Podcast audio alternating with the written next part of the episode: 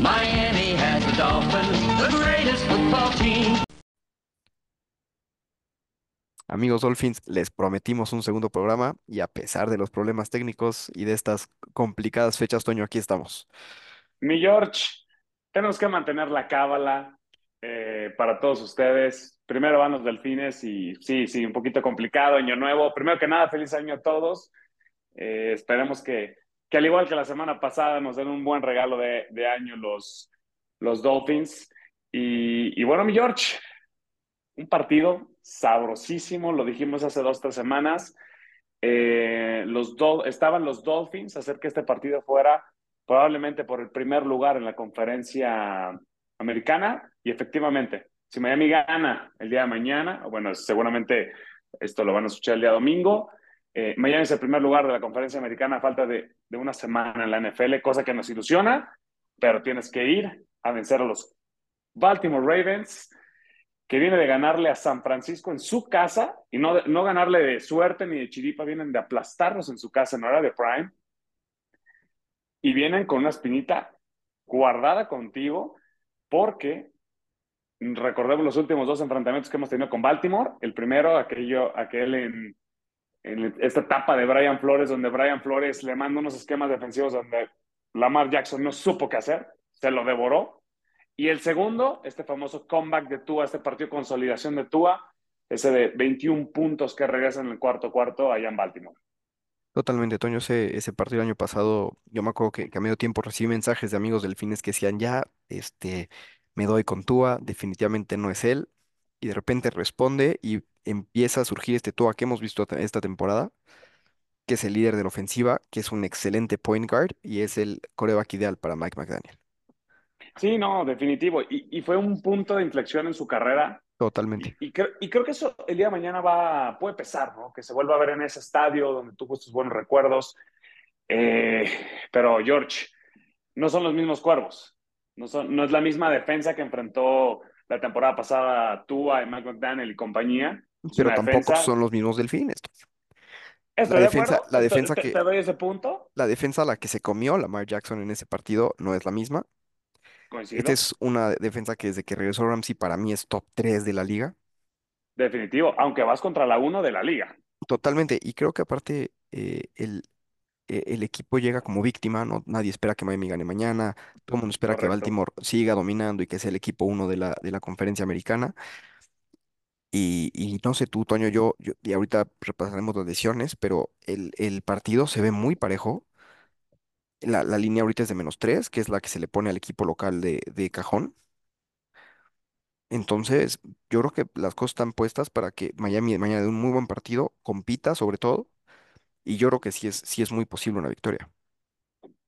Pues mira, yo sé que tu corazón del fin te va a hacer hablar, George, y todos los que nos escuchan, su corazón del fin va a decir mañana es el partido. Es un partido muy difícil. O sea, yo, yo te lo digo como un gran aficionado Dolphin. Eh, va a ser un partido complicado. Lamar Jackson está dando una temporada a nivel MVP.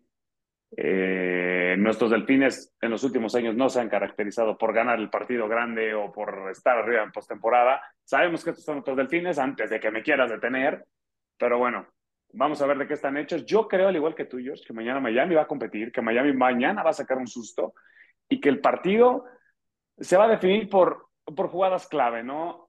Hay playmakers de los dos lados, hay playmakers en ofensiva de los dos lados y en defensiva de los dos lados. Así que va a ser un partido muy lindo, que desgraciadamente, mi George, tenemos que decirlo, contamos con ciertas bajas que pesan, que duelen. Ofensivamente, mi George, vamos el día de mañana a estar sin tu receptor que venía surgiendo, que lo habíamos pedido y que venía levantando, que es Jalen Waddle, que por más de que me digas que hay un plan y un esquema con otro sector, Jalen Waddle tiene cosas que no tienen los demás y sufre la baja recién confirmada, ahorita calientito. Ya saben que aquí en este podcast les tenemos la información caliente y al día. Raheem Mostert va a estar fuera el día de mañana. Entonces el backfield va a caer en las manos de Jeff Wilson, de Devona Chan, de Chris Brooks. ¿Quién va a tomar el puesto de receptor que deja Jalen Waddle? Mi George, ¿será este el partido de Chase Claypool? Mira, Chase Claypool para mí puede, va a ser importante mañana, sobre todo en el juego terrestre. Y yo creo que en el Red Zone, Toño, creo que, que, algo que hemos padecido los últimos partidos, justamente esa ofensiva en la zona roja, no hemos concretado bien, nos han parado en cuarta. eh, obviamente tú lo dijiste y lo, lo platicaste fue al aire y me lo dijiste muy claro. Mostert en la zona roja era nuestra mejor arma. Eh, para mí, justamente creo que Claypool puede, puede ser importante en, en esa zona. Yo la verdad es que le tengo mucha confianza a tu gallo, a tu pollo, a tu Que pick del pedir desde draft, el draft, a desde el Devon draft, sí. Sí, efectivamente. señor. Y tú sabes que yo le tengo mucha confianza a Chris Brooks, además. Y yo creo que mañana es el último día. La última vez que voy a confiar en Smythe para anotar un touchdown esta temporada. He estado muy decepcionado por él porque llevamos 17 semanas y no ha anotado un maldito touchdown. Entonces mañana es la última vez, Toño, que voy a confiar en él para un touchdown. Vamos a ver. Yo te digo que pierdas tu ilusión, bro. Te lo he dicho desde hace varias semanas. Pero bueno, tu muchacho viene surgiendo, tu muchacho viene creciendo. Mientras peor hablemos de él aquí, mejor le va. Entonces vamos a seguir hablando mal y vamos a seguir exigiéndole. Creo Efectivamente. que el, el matchup de mañana, eh, a nivel. o sea, las dos defensas son muy buenas. Desgraciadamente, Lamar Jackson es un coreback que, que tiene mil formas de hacerte daño. Sabemos que por, por tierra y corriendo es muy bueno. Sabemos que Baltimore tiene la, la ofensiva por tierra número uno en la liga. Está en duda, no sabemos si juega Say Flowers, si juega del Beckham, que serían bajas también importantes. Mark Andrews, lógicamente, no está, que también es su target preferido. Entonces, también cuentan con sus ciertas bajas. Al lado defensivo, probablemente no juegue uno de los que ha sido los mejores safeties de la liga en Kyle Hamilton. Vamos a ver su perímetro cómo está. Entonces, es el día perfecto mañana para que pueda aparecer Tyreek Hill en forma grande con Tua, que aparezca este wide receiver 2. Yo espero mucho de Cedric Wilson. Yo espero a... No te voy a decir mucho, te voy a decir algo. Algo de Chase Claypool. Pero mi George, para mí mañana la clave va a estar en los equipos especiales. Y, y la verdad es que Baltimore tiene los equipos especiales. Sabemos que John Harbaugh es su especialidad, son los juegos especiales. Tiene al mejor pateador en la historia de este, de este deporte, en, Just, en Tucker. Y bueno, creo que el partido se puede definir por ahí. Clave, clave, clave a nivel defensivo, mi George, para que tú pases al lado ofensivo Miami. Para mí el lado defensivo es para Lamar Jackson, mantenerlo en la bolsa, que force pases a sus wide receivers, que yo creo que tenemos matchups favorables, nuestros corners y nuestro perímetro contra sus eh, posibles vías aéreas, receptores, tight ends. Pero si tú permites que Lamar Jackson te empiece a bailar de un lado para otro, Lamar Jackson te puede hacer mucho daño, ¿no? Entonces yo creo que, que esa es la clave. Algo parecido a lo que había hecho Brian Flores. Después lo intentaron el año pasado y Lamar se los electrodevoró. Así que bueno, mañana va a ser una buena oportunidad. Dime tú qué ves, George, del lado ofensivo. Mira, Toño, antes de, de saltar al lado ofensivo, no, te quiero decir que mañana regresa otro de los favoritos de este podcast a la defensa. Y Oh, sí, vaya que, que señor. nos va a hacer, que creo que nos va a ayudar Jevon Holland, regresa. Correcto. Y, no sé, Toño, si, si, y dime tú qué, qué opinas rapidísimo, si crees que Channing Tindall mañana pueda tener un rol ahí en la, en la defensa siendo spy, no es el linebacker más rápido que tenemos, y crees que lo, si lo, que Van Joe confía en él para este partido mañana. No me da nada de confianza, te voy a decir por qué, George. Porque no he jugado un solo minuto contra los demás corebacks. ¿Cómo me va a dar confianza Channing Tindall contra Lamar Jackson, bro? O sea, no lo puso de espía contra Will Levis, no lo puso de espía contra los demás corebacks. No lo quiero espía con Lamar porque Lamar me lo va a mandar a bailar. Yo te iba a decir que tengo un, un elemento que a lo mejor no esperabas, que yo creo que mañana puede ser ese espía, que mañana puede ser ese, ese jugador que te blitzee en ocasiones o que espera Lamar. Y para mí es Brandon Jones. Creo que Brandon Jones, sabemos todos la capacidad que tiene para blitzear, entonces yo creo que él te puede ayudar mucho. Y creo que el tío Vic puede tener un rol específico para Brandon Jones. Vuelve Jevon, Jevon también lo necesitamos. Y, yo creo que ese rol, Channing Tindall, mi George, yo sé que lo has esperado desde el draft, es el primer pick en la historia de head coach de Mike McDaniel. Y creo que fue un tremendo bust. Hasta ahorita no ha jugado nada. Si no ha jugado es por algo, hermano. Entonces, no lo quiero en el partido más importante que han tenido los Delfines en años. Pues ahí, tienes un muy buen punto, Toño. Y ahora sí, este, respondiendo a tus preguntas de, la ofensiva, para mí la clave es muy sencilla. Que Tua juegue con confianza, que no se sienta Superman y que el juego terrestre lo ayude a ganar primero y segundo down. Si a Tua lo pones en segunda y corta y tercera y corta, te va a convertir el partido. Pero si a Tua lo pones constantemente entre una, una defensa que sabe que va a intentar lanzar desde primero o segundo down y permites que le lleguen rápido, el partido se va a complicar muchísimo. Creo que la ausencia de Waddle va a pesar Creo que va a pesar más la de Waddle y sobre todo la de Robert Hunt que la de, la de Mostert, sinceramente. Eh, Hunt intentó, intentaron activarlo ahí un poquito más el, el viernes. Creo que, que el resultado no fue bueno y por eso está en, en doubtful para, para el partido de mañana. Seguramente veremos a Terron, seguramente veremos a Austin Jackson ya de regreso. eh, y ahí con, con Liam eh, Cotton y con Robert Jones en, en el centro de esa defensa. La, la ausencia de, de Waddle seguramente usarán muchísimo a Chase Claypool. Eh, Robbie Chosen parece que está ya, ya activo, regresó el- del protocolo de conmoción, seguramente también tendrá, tendrá snaps. Y seguramente veremos muchísimo a Claypool y a Crackraft juntos para el bloqueo por, por tierra. Son nuestros dos mejores eh, receptores bloqueando el, el juego terrestre. Y yo creo que van a ser clave ellos contra el perímetro de, de Baltimore, que seguramente tendrá fuera a su mejor hombre, a un jugador que a mí me encantaba desde, desde el draft, Kyle Hamilton, para mí un safety top 3 el día de hoy, y que Sí. Si juegue, digo, probablemente no juegue, pero si juega va a estar al 50% otoño y creo que teniendo a Tyreek, teniendo a nuestro juego aéreo, más allá de la, de la ausencia de Wild, Cedric Wilson creo que mañana va a ser vital. Eh, creo que les va a costar muchísimo lanzar sus, sus coberturas eh, y, y prevenir los motions de Miami. Y ojo mañana, Toño, que creo que a Chan puede tener un juego muy importante en el, una una participación muy importante en el juego aéreo, incluso más que en el juego terrestre. ¿eh? Debería, debería, deberían de mandar esas cosas, pero para mí, George, yo creo que el día de mañana tienes que hacer cosas diferentes. Qué bueno que jugaron la semana pasada contra San Francisco porque tenemos esquemas similares y creo que Mike McDaniel pudo detectar qué no le funcionó a San Francisco y qué probablemente no le va a funcionar para este partido. Y te voy a decir mi hombre clave, tú tocaste excelente todos los puntos. Para mí mi hombre, hombre clave es este wide receiver que tú querías desechar y que yo te dije hay que guardarlo es este Nunca me receptor lo vas a que lo, lo voy a necesitar en algún punto de la temporada.